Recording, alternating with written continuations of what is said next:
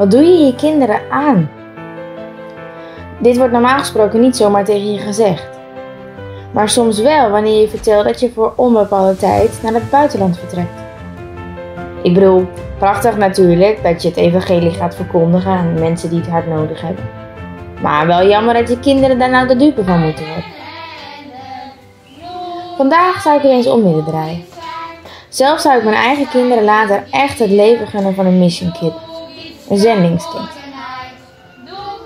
Ik denk terug aan een verjaardagsfeestje van een dochter van de zendingsfamilie Fris. Ecuadoriaanse vriendinnetjes zitten samen met haar Nederlandse ouders een taartje thee aan tafel. Moeiteloos schakelt ze over van Nederlands naar Spaans en weer terug. Met zowel Ecuadoriaans als Nederlands onderwijs worden de kinderen automatisch tweetalig opgevoed. En dat heeft zo zijn voordelen. Meertalige kinderen kunnen beter belangrijke informatie filteren.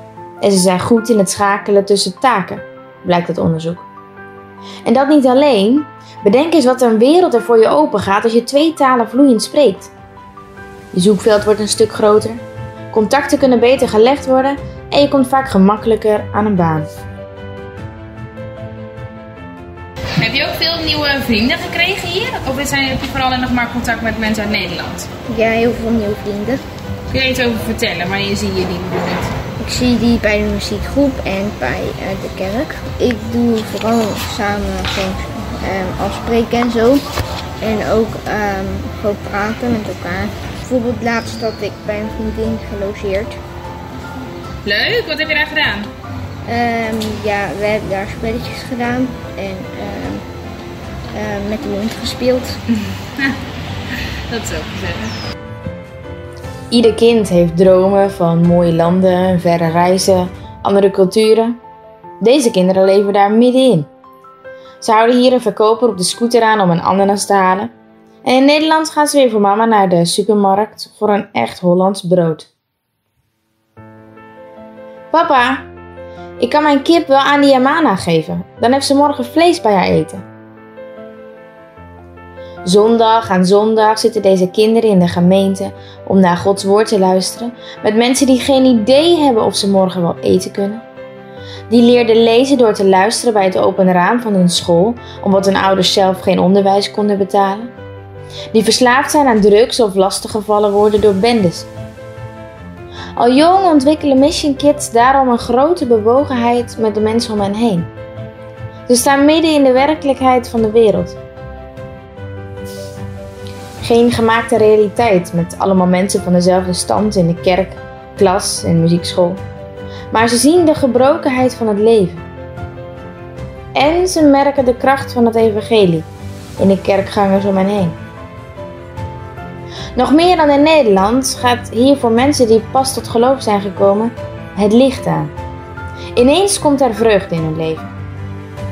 Jarenlang waren ze slechts bezig met overleven van dag tot dag. Nu kunnen ze ineens vooruitblikken naar een heerlijke, zekere toekomst die wacht. Wat een zegen als onze kinderen van deze gebeurtenissen getuigen mogen zijn. Hey eh, Juda, is het voor de mensen hier ook lastig om naar de kerk te komen? Eh, ja, ja voor sommige mensen is het lastig. Ja. Ze worden buitengesloten en uh, omdat ze, omdat ze, uh, omdat ze net de kleren aan moeten.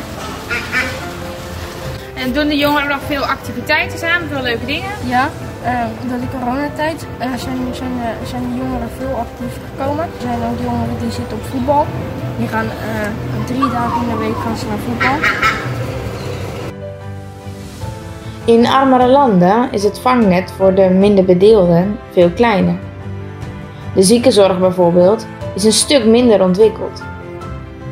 Maar daardoorheen is er veel meer ruimte voor directe wonderen van God. Weet je nog dat Josia zo ziek was? Kun je daar nog iets over vertellen? Toen ging we bidden. En wat gebeurde er toen? Toen werd hij weer beter. Je gunt toch ieder kind om Gods nabijheid zo sterk te ervaren? Wij denken vaak, Nederland is rijk, Ecuador is arm.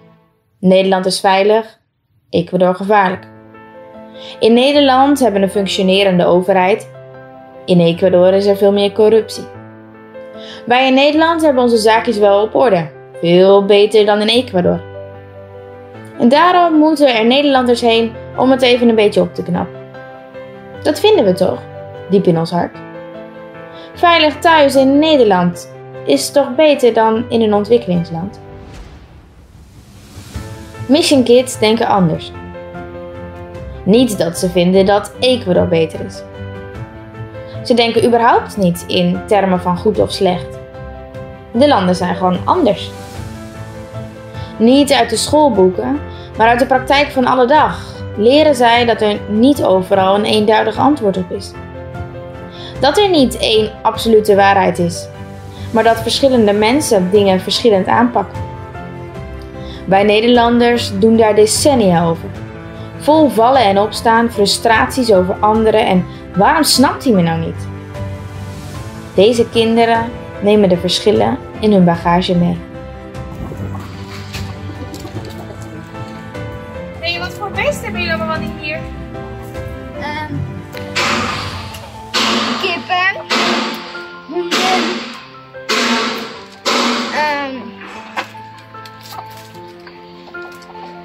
Eenden, kwartels,